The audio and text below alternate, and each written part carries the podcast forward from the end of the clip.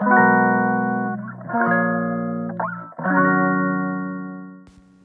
い皆さんこんにちは。本日で18回目の放送となります、えー、今日はですね、えー、NFT を買ってみたっていう話題で、えー、お届けしたいと思います。えーとね、前からちょっと NFT に興味があってあのこのあの音声配信を始めた時からあのやってみたいんですっていうふうに言ってたんですけど私新しいものが結構好きであの仮想通貨も結構前から興味があって一応あの保有はしてたんですね。ビットコインは持ってはいたんですけど あの使い道がわからないというかただ持ってるだけっていう感じで。であのボイシーでもあの配信されててあのちょっとインフルエンサーとして有名なイケハヤさんが結構この NFT に関しての情報とかあの仮想通貨についてのあの情報をよく配信されてるんですけど、まあ、イケハヤさんの、えー、と配信をよく聞いて私もあこういうのがトレンドなんだなっていうのは、えー、と前から分かっていてで買いたい買いたいって結構前から思ったんですけどなんか最近巷でもちょっと有名になりつつある話題になりつつあるあなんか結構高い NFT あるじゃないですか。なんかベイシーでしたっけ？なんか猿の？なんかあんなのとかなんか何千万とか何百万とかするようななんかあの NFT がすごく有名になっててなんか自分が買えるような価格帯のものが全然なかったんですよ。なんかあの一応アカウントとかあの用意してアカウントって言わないですよね。えっとこれなんて言うんだろう。えー、っとオープンシーのあのアカウントかな？は一応作っててであのメタマスクのウォレットもあの準備しててで、えっと、送金とかもしてあいざ買おうっていうところまで言ってたんですけどなんか何買っていいかわからないっていう状況が結構長く続いててで放置してたんですよ結構しばらく。でなんか最近またこのなんか NFT 熱がこうちょっと最年少してきたというかまたなんか最近ちょっと話題に聞くようになったのでんなんかチラチラって見てはいたんですけどなんか目で自分のあの好みであなんか可愛いなって思えるのがないまずないし、まあ、高いっていうのもあってあのどうしようかなと思ってた時にちょうど池谷さんがですねあの安い価格帯でしかも日本初の日本のクリエイターが作ってる NFT でおすすめこんなのがありますよっていう配信がちょうどあったのでそれを聞いてあ私も買えると思ってであの早速買ってみました。でなんかよく池谷さんは NFT はファッションですよってデジタルファッションというか IT ファッションですよって、えっと、よくおっしゃっててえーと、ツイッターのねアイコンとかにするのが なんか最近流行ってるっていうかそれをなんかこうファッションを着こなすかのようにこのデジタルアートを着こなす、えー、IT の自分のアイコンとかにしてこうやっぱ他人に見せるものとして、えっと、使うんですよみたいな風にご紹介されてたんですけどなんか、まあ、今あの流行ってるのってもうグッチとかあのティファニーとかなんかああいう高級ブランドみたいなくらいの価格帯でちょっと私のような、ね、庶民にはあの着れないファッションって感じだったんですけどこれだったらなんかユニクロとかあの島村みたいなこういうなんかチープなあのちょっとファストファッション系のあのものかなと思って購入してみましたあでも別にあの作品がチープっていう意味じゃなくて作品はあのすごくよく作られてて一点一点あの違うものなのであのクリエイターさんが心を込めて作られてるものなんですけど自分があの買える価格帯っていう意味でちょっとチープっていう表現をさせてもらいました。でえっとチープとはいえですね結構、えっと、値段するもので、えっと、ちょうど池早さんが発信配信をされた直後にあのなんか海外の有名なあのインフルエンサーというかこういうあの NFT 界隈ではちょっと有名な方があのちょうど池早さんがおっしゃってたあの NFT を買って買い始めたところでなんかこの界隈がちょうど値上がりしたみたいで買った直後にちょっと値上がりしたものとかもあったのであちょうどいいタイミングだったんだなって思っています。で私が買ったのは全部結構あの安い NFT の中ではちょっと安めのもので0.03でポリゴンポリゴンっていう通貨で買っているのであの分かる人はねあの NFT 界隈のことをよく分かってる人は聞いてて分かると思うんですけどちょっと全然分かんない人はごめんなさいまた今度あの詳しくちょっとあの説明したいと思うんですけどポリゴンって言ってなんか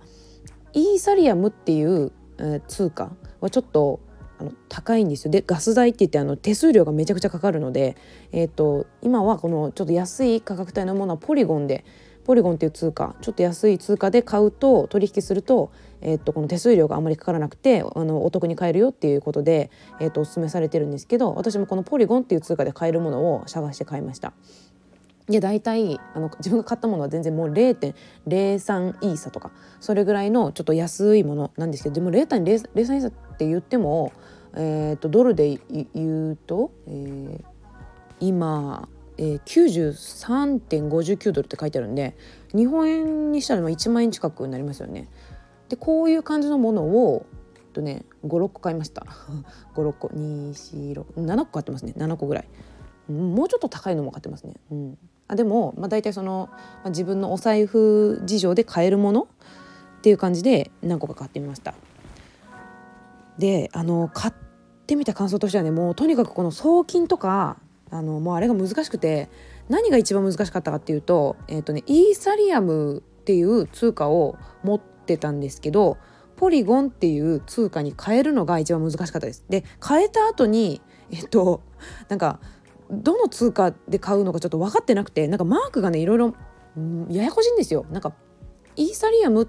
なのになんか同じマークなのになんか3種類ぐらいイーサリアムの中に種類があって色が違ったりとかしてでこのね違いが分かんなくて もうめちゃくちゃあの苦戦しましたねなんか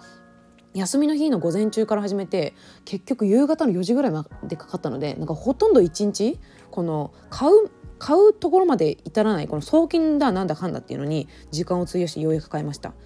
で、えっと、自分が一番引っかかったところあのこんがらがったところをちょっと皆さんにシェアしたいと思います。まずですねえー、っとメタマスクっていう自分のお財布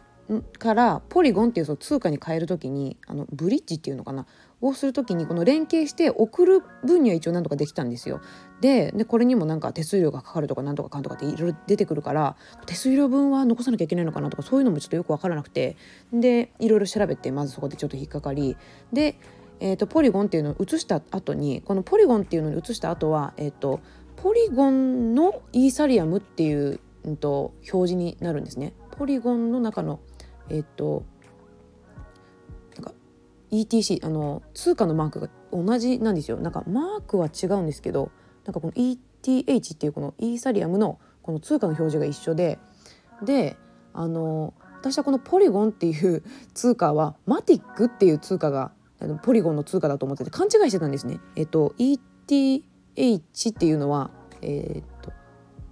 イーサリアムでこのマティックっていうのがポリゴンの通貨だと思ってでこれに変えなきゃいけないと思ってイーサリアムからマティックっていう通貨に全部変えちゃったんですね。でさあいざ買いましょうと,、えーと、オープンシーンのところで買いましょうと思ったらなんかあのイーサリアムで買いますよねみたいなイーサリアムの方の、えー、メインネットにうんとメタマスクを切り替えてねみたいな表示が出てしまってあれ？せっかくポリゴンにあの手数料かからないようにポリゴンに、えー、と切り替えたのになぜこういう表示が出てくるんだろうってそこでまた、えー、とわけわからなくなって調べて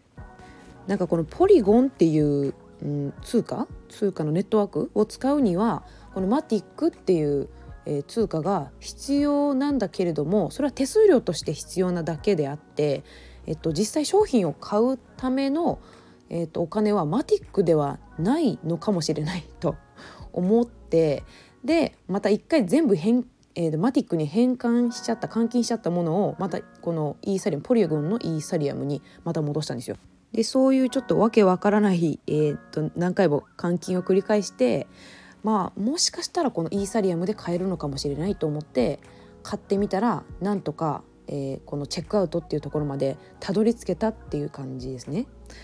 でたどり着けたのできっとこの通貨で合ってるんだろうとは思ったんですけどこのイーサリアムっていう通貨で合ってるんだろうとは思ったんですけどまた最後にですねこのあのチェバイっていうこの買うっていうボタンを押してでチェックアウトの最後のサインのところサインするんですけど最後そこのところでまたねエラーが出てくるんですよ。なんかでなんか最初の方に出てたエラーはあのちょっとタイミングが悪いんでまたトライしてくださいみたいな感じのエラーだったんですけどこの時出てくるエラーはなんか結構長文でなんかあなたのなんかあなたかもしくはこの相手が、えー、と現在なんかアップデート中ですみたいなでまたリフレッシュさせて再度挑戦してみてくださいっていうなんか原因が全くわからない感じのエラーになってでこれ何回も何回もやったんですけどできなかったんですよ。あもうできないこれできないのはもしかしてあの価格が変わっちゃったからかなと思って自分がこうゴタゴタしてる間に売り値が変わっちゃったのかしらと思ってで一回ちょっとあのもう一回このブラウザーの画面自体をこのリフレッシュさせてでもう一回トライしたらあの自分の画面で今まで「sell」ってこう売るっていう風にあになってたボタンのところがあじゃあ「buy」っていう風になってたボタン買うっていう風になってたボタンのところが「sell」っていうボタンに変わったんですよ。あれって思ってあの売るっていうボタンに切り替わっちゃったからあれ？これ今まで買おうとしてたものが売るってどういうこと？と思ったらあの気が付いたら自分の所有になってて買えてたんですね。だからなんかあの最初の購入は変えたっていう実感がないままあの変えてしまってたっていう感じだったんですけど、まあ、その紆余曲折を得てあのなんとか、えっと、3つぐらい最初に変えてで、えっと、また追加して今日3つ4つ買い足したっていう感じですね。で、えっと、実際買ったあの NFT をですね、まあ、私が買ったやつなんて全然参考にならないと思うんですけどあのイケハヤさんもおすすめしていた、えー、っとピクセルヒーローズピクセルヒーローズっていうのがなんかすごく今すごく安く売られてるのにこう値上がりしてていいですよみたいな感じであのおすすめされてたのでそれを今日買い足したのとで私猫がすごく好きなのでえっ、とクリプトキャットクラブっていうあのピクセルのドットの絵のやつを買ったんですけどなんかねさっき気が付いたんですけどなんか嬉しいことに私が買った後にツイッターであの購入してくれましたみたいな誰々さんが購入してくれましたみたいな感じでつぶやいてくれてたのであなんか池早さんが言うこのコミュニティを大事にするっていうのはこういうことかなと思いました。なんか嬉しいですよね。自分が買ったのをあのありがとうございますみたいな感じでつぶやいてくれるのはあのなんかただ買っただけというよりはなんかそのコミュニティに参加したみたいな感じがするなと思ってあこれがなんか NFT の楽しさかなとかちょっと思いました。であのこれがねどう今後どうなっていくのかちょっと私も全然わかんないんですけどまあ自分としてはなんかただ新しいちょっと技術に触れてみたかったのでやっぱやらないと分かんないっていうのはあったのであの変えたことにとにかく満足してます。でトータルどれぐらいかな今実際つぎ込んだお金日本円で言うと78万円ぐらい多分つぎ込んだことになると思うんですけど値上がりすればいいなとは思ってますけどまあでももし値上がりしなくてこのままだったとしてもまあ満足っていうか自分がなんか目で見てあの楽しめるものを一応買ったのでまあ確かにねこれすごい値下がりしてもうなんかほんとなんかもうなんか無価値みたいな感じだったら悲しいですけどまあでもねまああのそこは割り切って、うん、自分があの、まあ、ゲゲームしたみたいな感じでまあギャンブルではないんですけどそんな感じでちょっと一応楽しめたのでまあいいかなと思って一応今後どうなっていくかまたここの、えー、と放送でも皆さんにシェアしたいと思いますのであの興味ある方引き続き、えー、と聞いていただければいいなと思います。はいそれでは今日はここで終わりたいと思います。それでは